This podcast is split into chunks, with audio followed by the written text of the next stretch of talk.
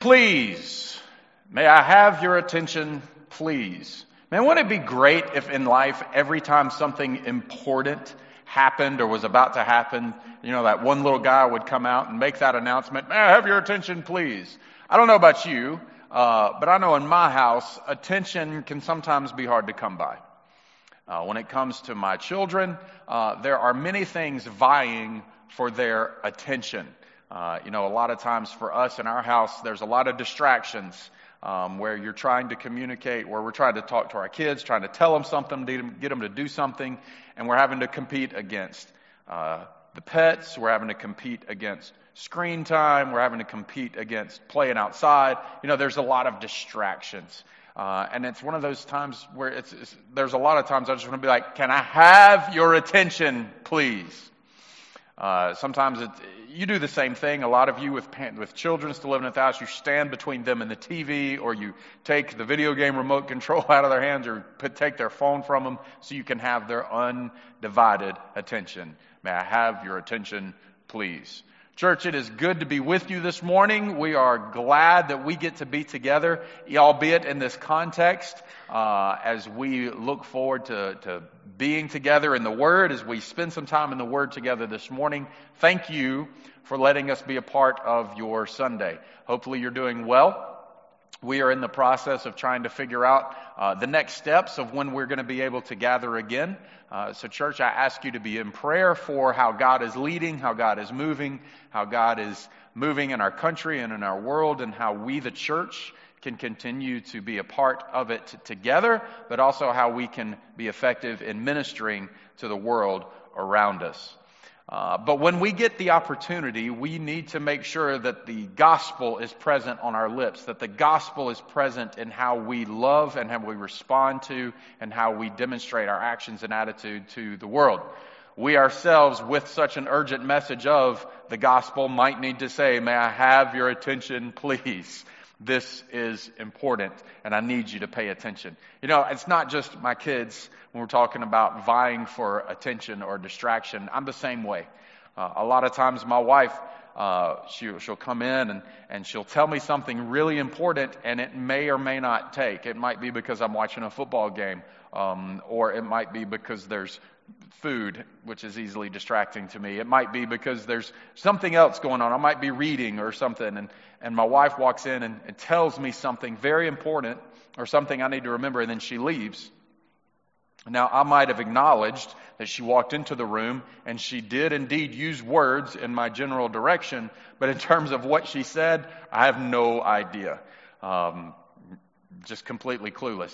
Now, have no fear. I'm not going to ask us to pause and discuss a time where this happened in your house, mainly because we like to keep the peace on Sunday mornings.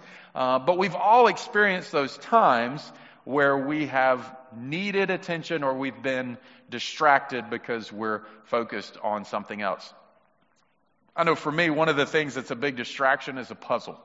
I love puzzles. I don't really do a lot of puzzles but I enjoy working on a puzzle. A lot of people can put a puzzle down and just kind of use it as the centerpiece as they have their conversations. They really just uh, sit around and talk and have fellowship and, and just a, a rich time of visiting with one another. And oh, while we're doing this, we can work on this puzzle. Not me, man. When a puzzle comes out, I am dialed in. You know, it starts with that border. You know, some of y'all are border people. You know, uh, it starts with the border, but then once it starts taking shape, it's like, I'm not listening to anything anyone is saying. I've got to figure out where this piece goes. It sounds a little OCD, um, but I'm just determined, man. I am dialed into that puzzle. I don't hear a thing that's going on around me. It's just trying to figure out where that piece goes. I'm consumed by it. It's just that one, I'm consumed and I've got to figure out what's going on of, with this puzzle piece and where it goes. We get distracted in a lot of different ways.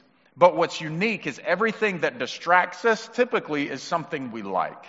Typically, the things that distract us are the things that we're attracted to, the things that appeal to us in some form or fashion, whether it's a puzzle piece or whether it's what's happening on the TV screen or something you're enthralled in that you're reading. We get distracted very easily, and it's typically distracted by things that we like. And the reason we're distracted by these things that we like is because we can become consumed by them. May I have your attention, please? That phrase in itself would be very beneficial in my life if that were just to be said or read or spoken before something very important was going to happen that I needed to pay attention to. Um, but that's just me. It just consumes our attention. This morning, I would like for us to take some time and look at God's Word and discuss one of the most important disciplines we, the church, can practice regularly. I want us to take a step back and I want us to kind of examine, if you will, I want us to kind of uh, dive into a word that's, that's a word on the surface, but it's, an, it's a lifestyle. It's a bunch of actions that when we dive into it and break down and see what it is. And that word is repentance. Now, this is one of those times where we're going to have one of those pause moments. And what I mean by our pause moments is that in just a minute, I'm going to ask you to pause the video, and with the people that you're seated there with, I want you to answer a question or two. I want you to discuss it. I want you to see, not just share your ideas and your opinions on it, but to hear everyone else's opinions out as well. Uh, and the question I want you to answer right out of the gate is it's kind of a two part question. What is repentance, and how similar or different is it from forgiveness? What is repentance? And how similar or different is it from forgiveness? I want you to take a minute, hit the pause button, and discuss this question with the people you're with. And when you all get on the same page, go ahead and hit play, and we'll continue. What is repentance, and how is it different, and how is it similar to forgiveness? Hit pause and see what you can come up with.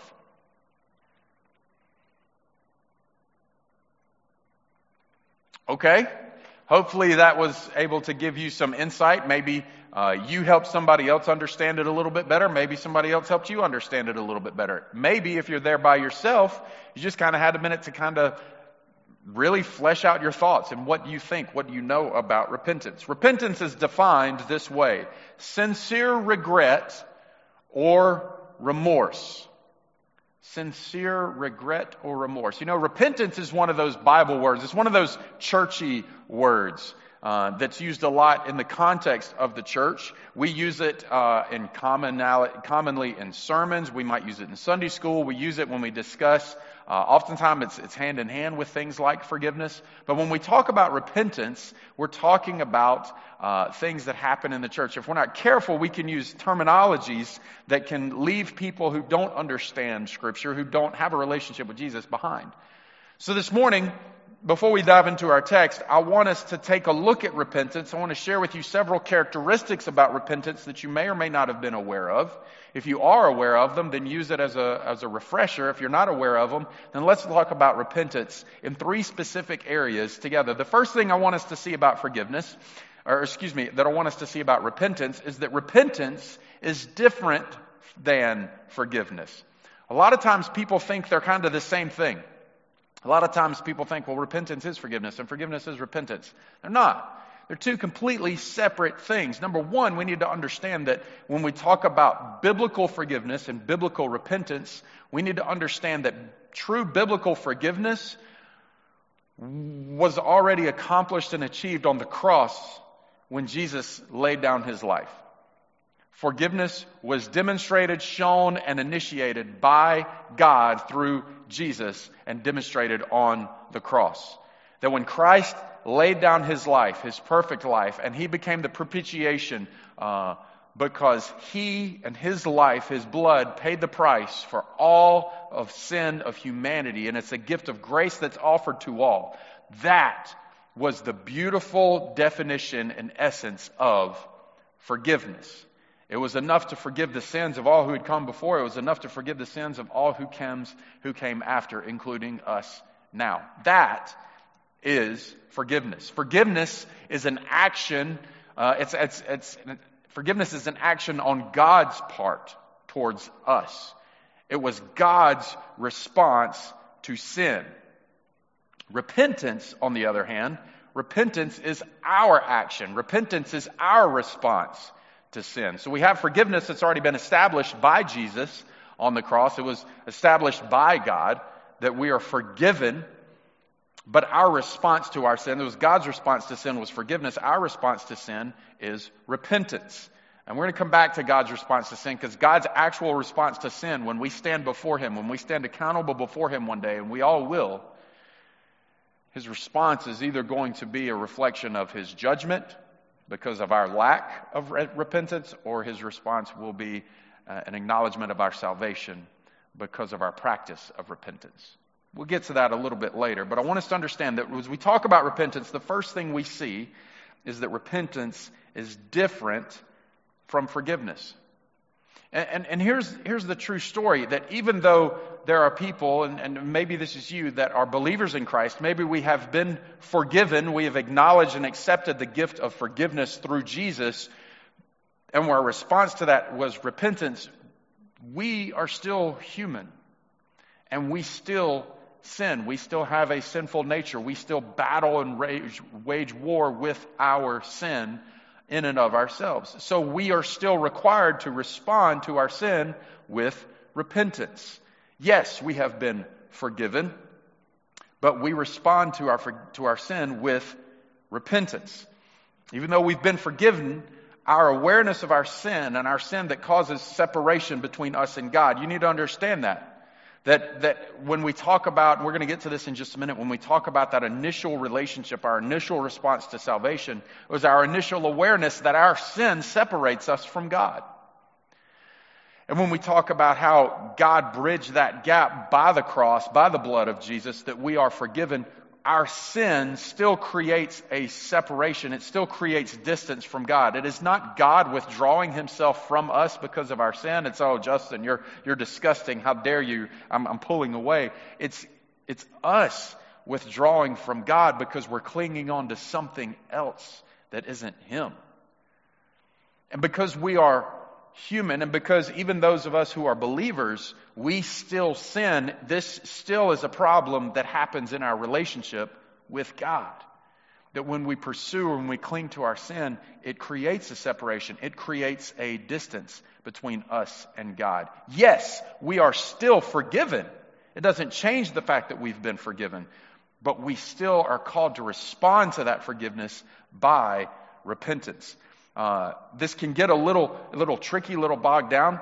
Uh, so I'm trying to walk through it very slowly. So forgive me if, if I'm not trying to talk down to anyone or, or trying to assume a lack of intelligence. I just want to make sure we flesh it out fully. Because when we talk about repentance, what repentance is, and we, we already defined it earlier, a sincere regret or remorse, is repentance. What it looks like is a complete 180 degree turn from our sin. Which means if I am facing this way in pursuit of my sin, repentance from that sin would require me to make a 180 degree turn and pursue something completely opposite.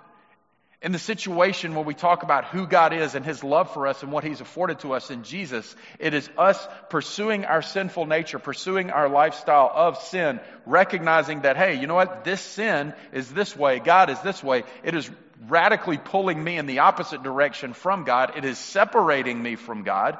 And in order for me to repent from my sin is to make a full 180 degree turn and fully embracing and moving towards and pursuing that which saves us. Which also means that our repentance turns our back completely on sin.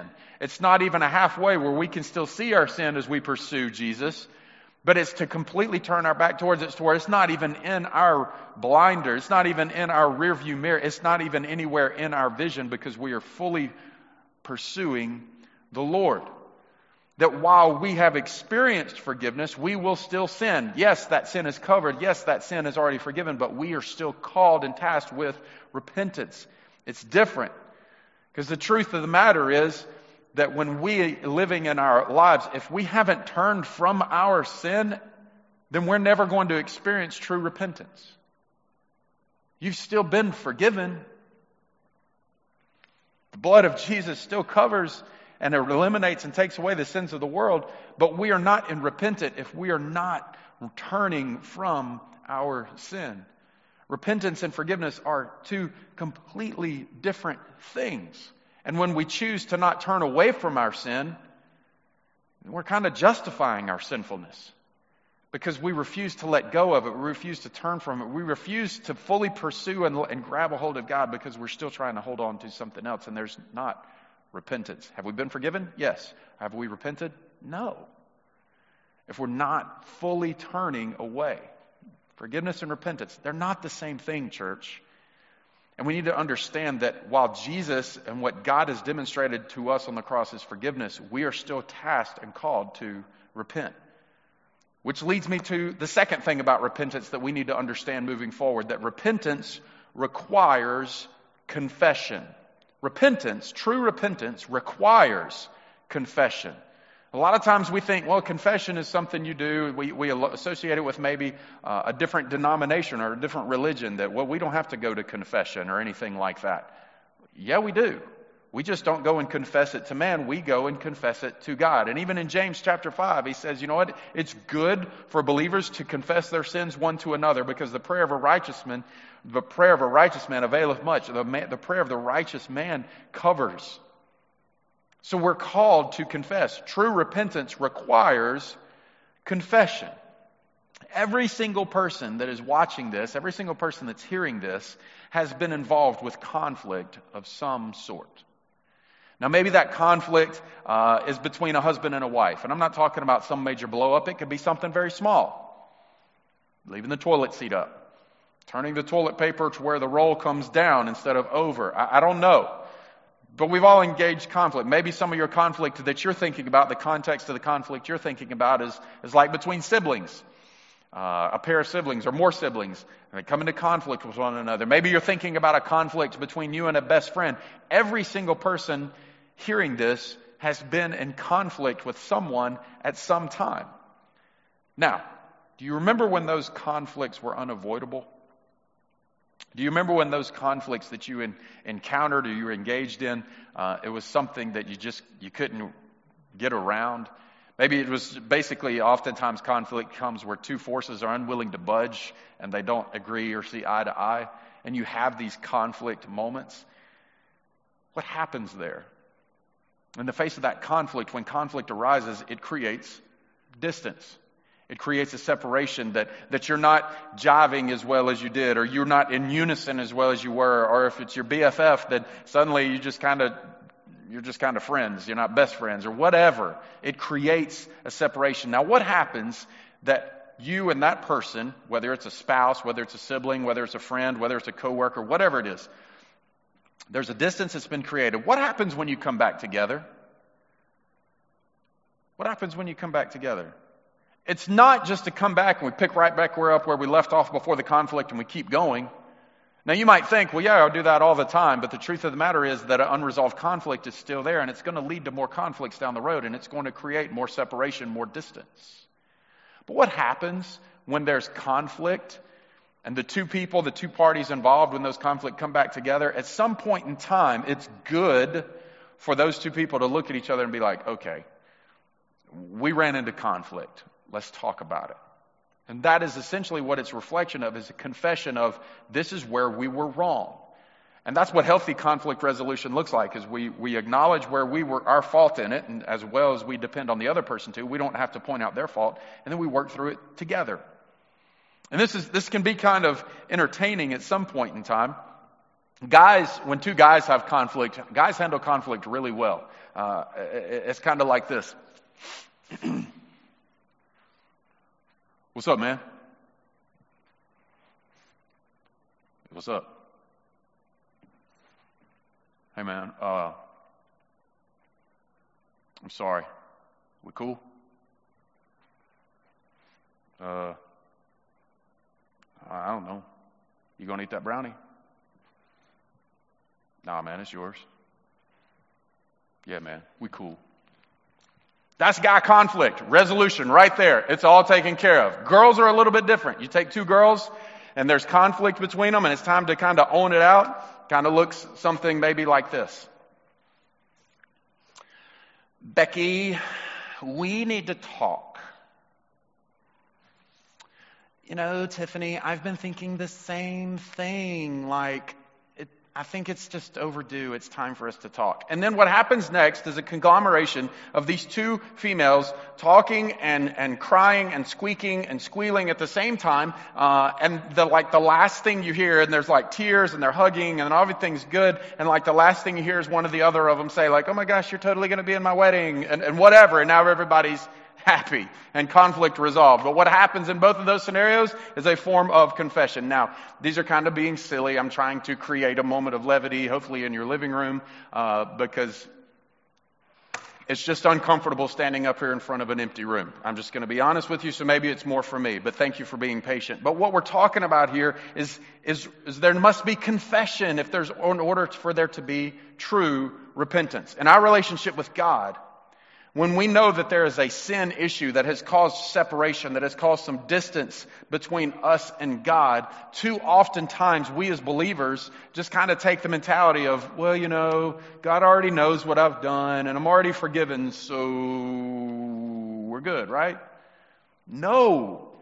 Repentance starts with confession. Confession is not just mandatory for repentance. Repentance, true repentance starts with confession. Uh, confession. And the distance is not God moving away from us again. It's us that has moved away from God. It's us needing to come back to the Father and confessing our sins, confessing where we went wrong. First John chapter 1 verses 8 through 10 says this. says, if we claim to be without sin, we deceive ourselves and the truth is not in us. Look at this in verse 9.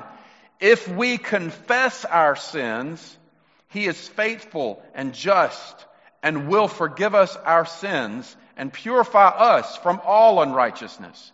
If we claim we have not sinned, we make him out to be a liar and his word is not in us. Church, that's a really bold statement there at the very end of verse 10. That if we claim we have not sinned, we make him out to be a liar and his word is not in us. Guys, what happens when we have sin in our lives and there's no confession. And we think, well, you know, sometimes my confession, I just sit there and, and I talk to God quietly and it's just in my head and, and, and yeah. Are you really confessing those things? If we just say we think about them, are we confessing them or are we dwelling on them? John writes here, it says, if we claim we have not sinned, if we claim to be without sin, well, in other words, if we're not claiming our sin, then we're deceiving ourselves. And the truth is not in us. But that's why we hang on to that verse 9. If we confess our sins, He is faithful and just and will forgive. You see what happens if we confess our sins, which is the beginning point of repentance? That's our response to our sin. What does God do in response to our sin? He forgives. True repentance begins with us confessing to God how we have sinned, how our sin has created separation, how our sin has created distance. Because when we do, when we confess our sin, we have no choice but to come face to face with our failure. When I was a boy, I, I, was always, or I was pretty consistent in doing foolish things. Sometimes I would choose to do foolish things, sometimes they would just happen. But the one thing that was consistent in my foolishness as a boy is that my parents would always find out. I don't know how they did that. But my parents always found out when I would make a mistake or would do something foolish, particularly if I did something foolish willingly. Uh, my dad, when I would get caught in these moments, always wanted to make sure that I was fully aware of my decisions, fully aware of my mistakes. I remember one time uh, when I was a boy, I was using something that just so happened to break while I was using it. Don't cast judgment. You did the same thing. And that person in the room, you might want to hit pause and confess that right now. It's just between you and your family or whoever you're with.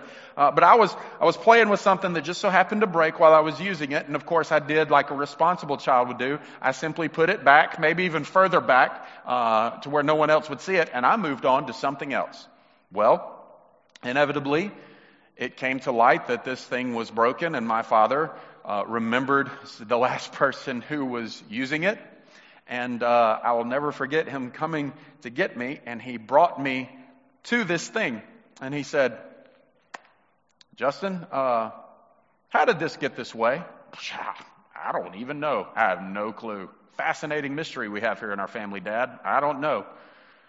you know, it was just, who was the last person using this, do you think? Well, you know, I was weak as a child, uh, I guess, apparently when it came to his will, when he would just question me over and over, because he knew the truth.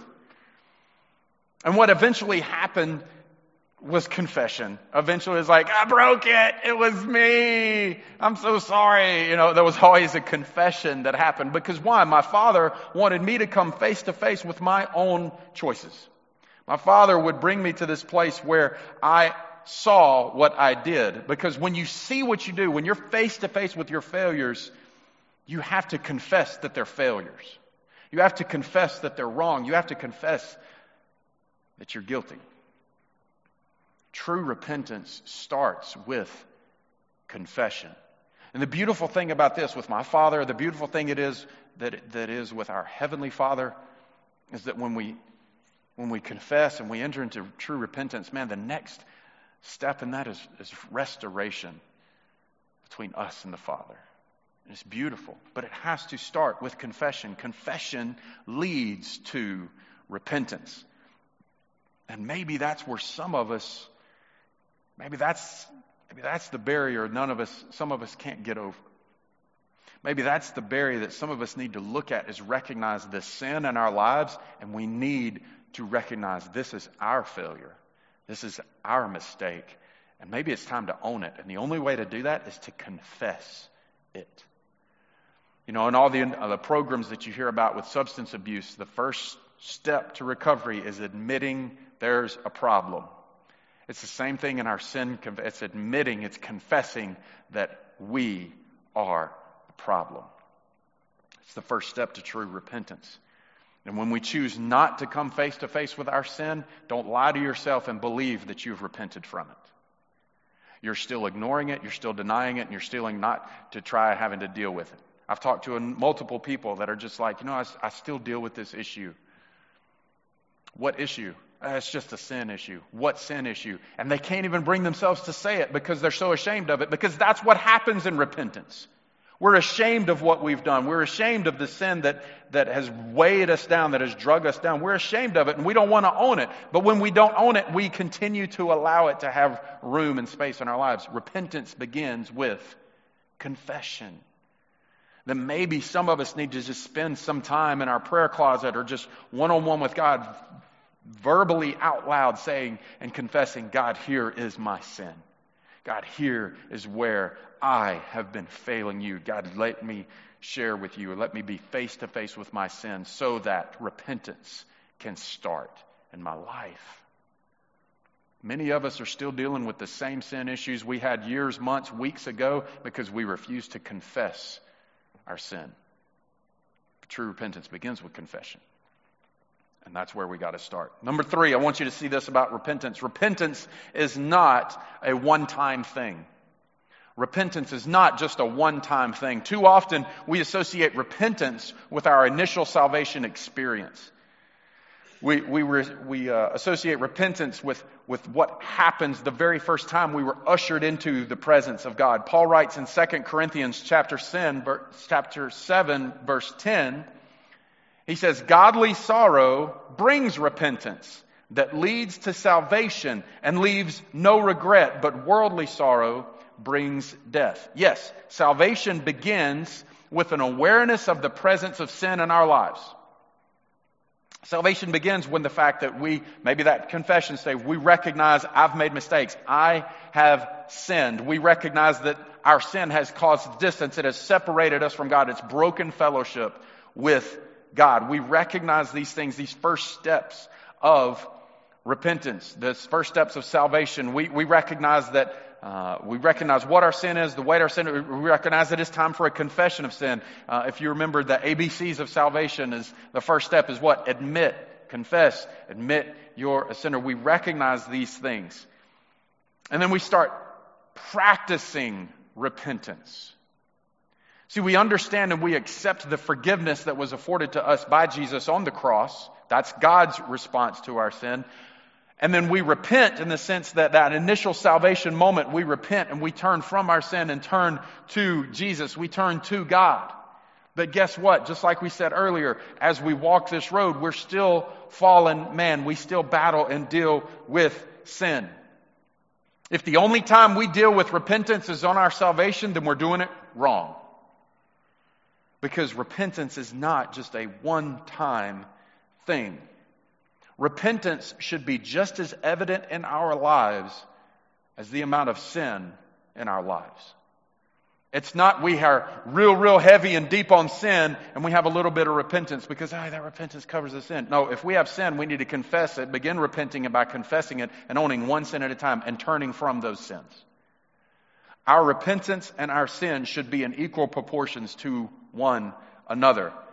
In other words, the more we sin, the more we should be practicing repentance. And here's a little hint.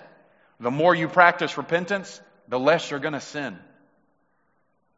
Because true repentance makes you disgusted when you're face to face with your failures, when you're face to face with your choices, when you're face to face with your own sin. It's disgusting.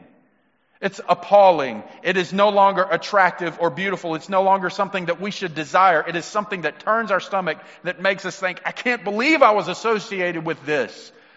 I confess that this is not just a sin. This is sin has created distance from God. It has broken and separated our fellowship, at least created a gap that it's awkward now. But I am now turning from it because I can't believe I was even a part of it. I confess it. I turn from it. And God, I no longer want it to define the, the distance or define the relationship that we have.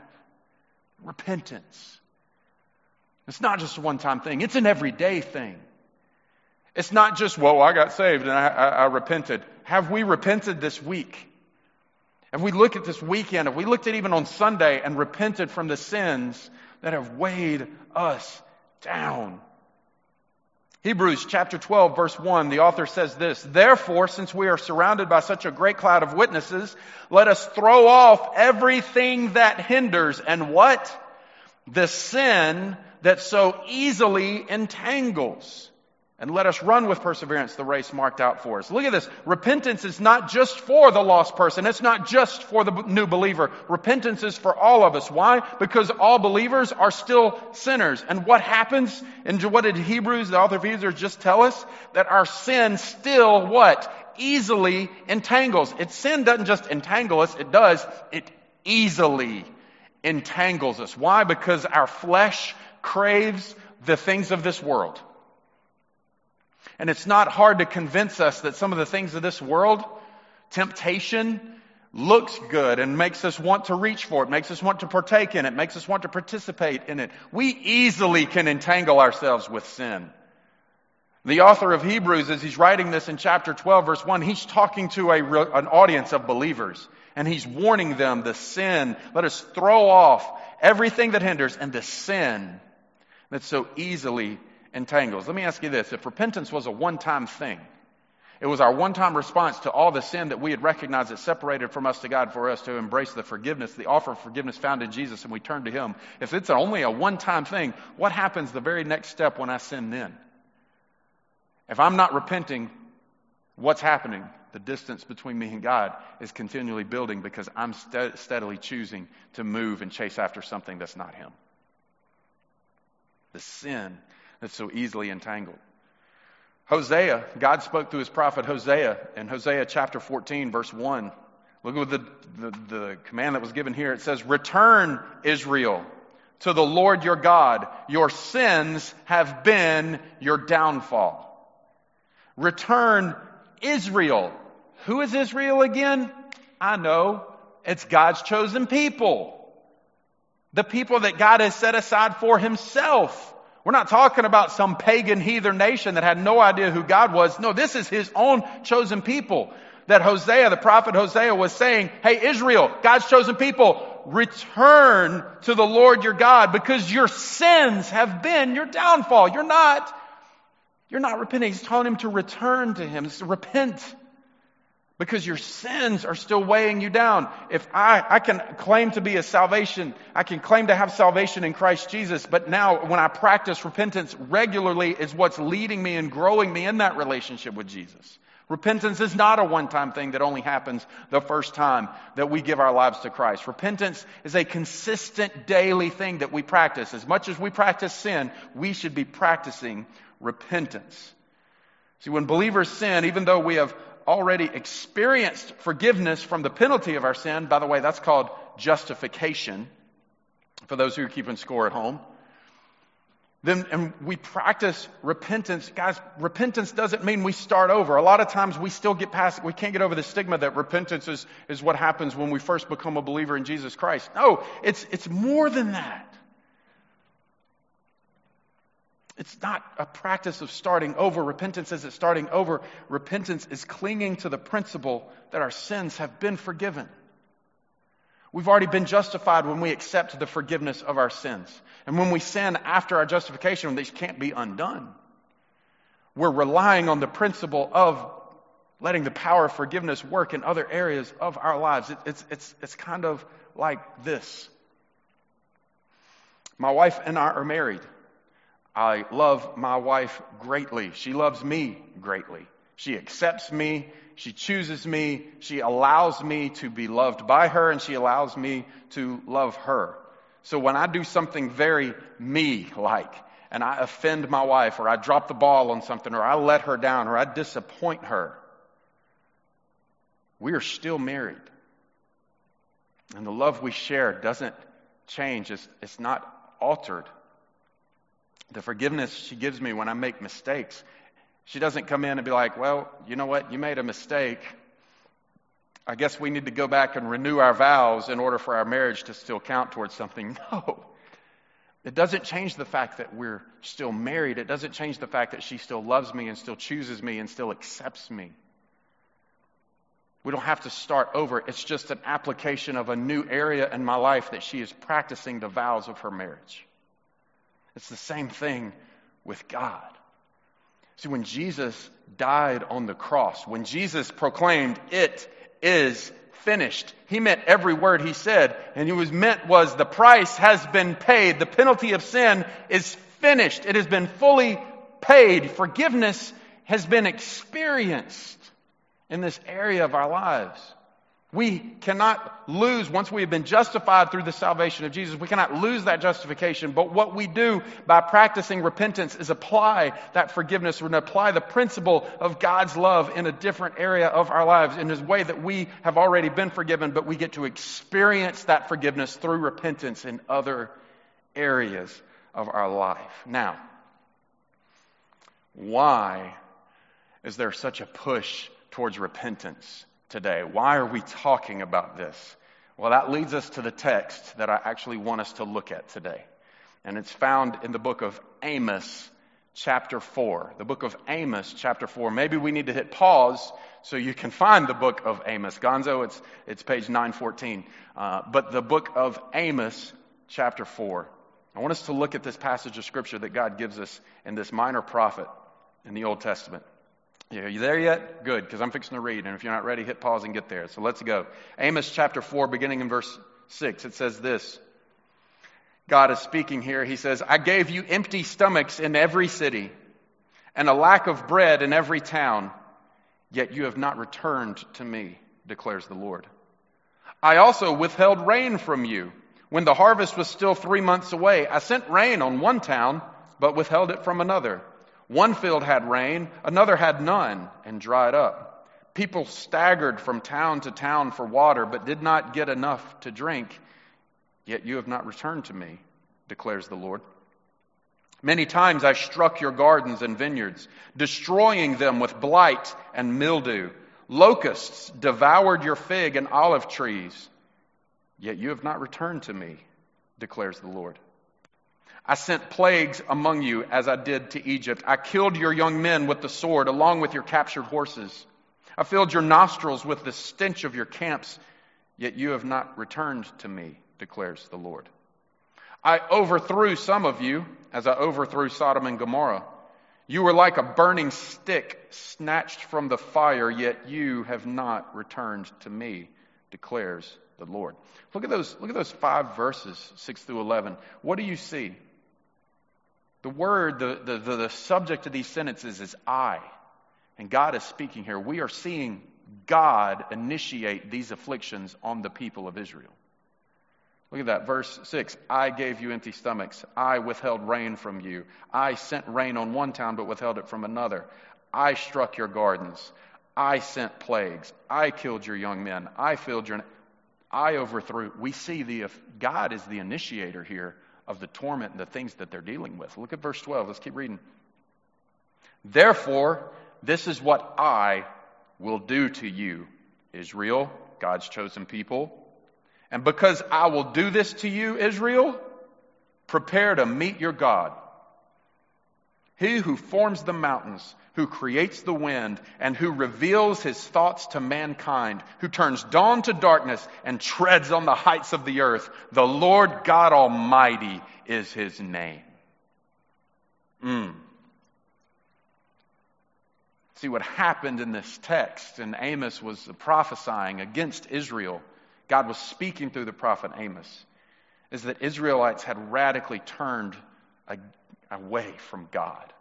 And when I say radically turned away from God, I'm not talking about they forgot God for just a few minutes. No. Because earlier in the Old Testament, when we see Israelites forgetting God, God would bring maybe just one of something that looked like this down upon them, and it would cause them to turn back to God, and they would repent, and they would be restored in their relationship with God. No, they had radically turned away from God, and God was bringing these things down on them. Look what's listed here. We have a famine, we have drought, says blight and mildew, which are crop diseases, locusts, plagues, the sword, complete overthrow you know, if you look at this list, you know what it sounds like, don't you? It sounds like the Egyptians. It sounds like Egypt when God initially was bringing the Israelites out. You saw plagues, you saw locusts, you saw famine, you saw some of these and, and God was doing these things to Egypt. Why? Because Egypt was an enemy of God. And now we see him doing these things to the Israelites. That's pretty that's pretty potent right there. You would see this and you'd be like, man, why? Why is God doing this? God is doing this to his people. Why is God turning on his people like this? And that's exactly why I want us to look at this text. This is what we need to see. It's because five times the Lord declared after these things happened, Yet you have not returned to me. The word that's used here in the original uh, Hebrew, the word that's used here for returned is a word called sub or sub. And it is the Old Testament word for repent. The word used here for returned is the word used here for repent. God is saying to his chosen people, I am God. And I have loved you. I have provided for you. But now I am doing all of these things. Why? To get your attention. Because if I can get your attention, you will turn back to me. You will repent. Yet you choose not to. Church, these things were happening to God's chosen people because they were choosing not to repent. And the reason we're talking about repentance today, the reason we're kind of unpacking and looking at this, is because Westmead, the church, the church, capital C church as a whole, those who call themselves followers of Christ need to understand something that God is trying to drive home here. Repentance is a really big deal to God. And it's not a one time thing. Repentance and forgiveness, they're not the same thing. And it begins with confession. Repentance is a big deal to our God. You know why? Because our sin that separated us from God is a really big deal to God. Is it a really big deal to you? Is your sin that you know is creating a distance between you and God? If you're a believer, you know that the sin that, that has so easily entangled you has created a distance, it's created separation between you and God. Do you know that's a really big deal to God? Is it a really big deal to you? Or are you just living with the mindset of, God's already forgiven me. He knows what's going on. That's not repentance. God did these things. God was moving amongst his people, against his people, treating them like enemies because they refused to repent. God was doing these things to try to lead them to the place of repenting. Just like we said in the Old Testament, God would do these things to grab a hold of their attention and bring them back to Him. God's pursuit of us, God's abundance and His forgiveness that He has already shown, and His consistent pursuit of us in spite of ourselves is so urgent. His pursuit is so passionate and compassionate that when we are distracted by sin, He pursues us relentlessly, trying to get our attention however He can so that we would fix our eyes on Him and turn from our sin and reestablish our fellowship with God. This is how God loves us. This is why we have something in our life called conviction. Conviction where we recognize through godly sorrow, through God given sorrow, the grievance that our sin is causing, not just us, but are making, making us aware of the distance between us and our sin. God is trying to get our attention. You remember earlier when we were talking about uh, things that we get distracted by? And, inevitably, the things that distract us the most are the things we like. I was talking about that silly puzzle that it wasn't just like, man, I couldn't, I wasn't paying attention to what was being said or, or anything that people were discussing. I was completely consumed with that puzzle and getting the next piece and moving forward. That's exactly what Israel found themselves in. They had become completely consumed with the sin that they had easily become entangled in. They had become consumed with idol worship. They had become consumed with a building that they would go and worship in, and they would worship golden uh, idols. They had become distracted by it and they were dialed in. And God was creating such a ruckus with all of these things that it still wasn't getting their attention and leading them to repent. Unfortunately, Israel never repented. So we see a glimpse in judgment in verse 12 when he says, Therefore, this is what I will do to you, Israel, because I will do this to you. Israel, prepare to meet your God. God was saying this if you're not going to return to me, I'm going to come to you. It's almost a foreshadow. It's also a foreshadowing, foreshadowing of Jesus, the coming Messiah. And who opposed Jesus the most when he was on this earth? The Jews. God's chosen people. Prepare to meet your God. You haven't returned, you haven't repented, you haven't come back to me, so I'm going to come to you. Mm. Church, this is where we are today. One day, judgment will come for all of us. Yeah, even you. No one is exempt.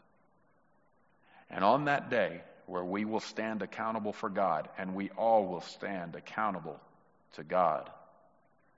Will that day be a day of judgment because we chose not to repent? Because we never gave our lives, because we never trusted, because we never even turned around the first time to see the love that Jesus had for us. We rejected the offer of salvation through Christ. Will it be a day of judgment when we stand before Him? Or will it be a day of salvation? permanent deliverance from the weight of sin in this world. On that day, when we turn and look and see what his name is announced to us in verse 13, the Lord God Almighty, will it be a day of judgment or salvation? God is calling us all to repentance. I pray that God doesn't use these drastic measures or, or, or worse to get your attention. May we have your attention, please. And what is God doing to make you aware of the urgency of repentance that is a big deal to Him? That you would turn from your sin and be completely consumed with pursuing the Lord God Almighty, your Savior. Church, if you're a believer, are you, ready, are you regularly practicing repentance?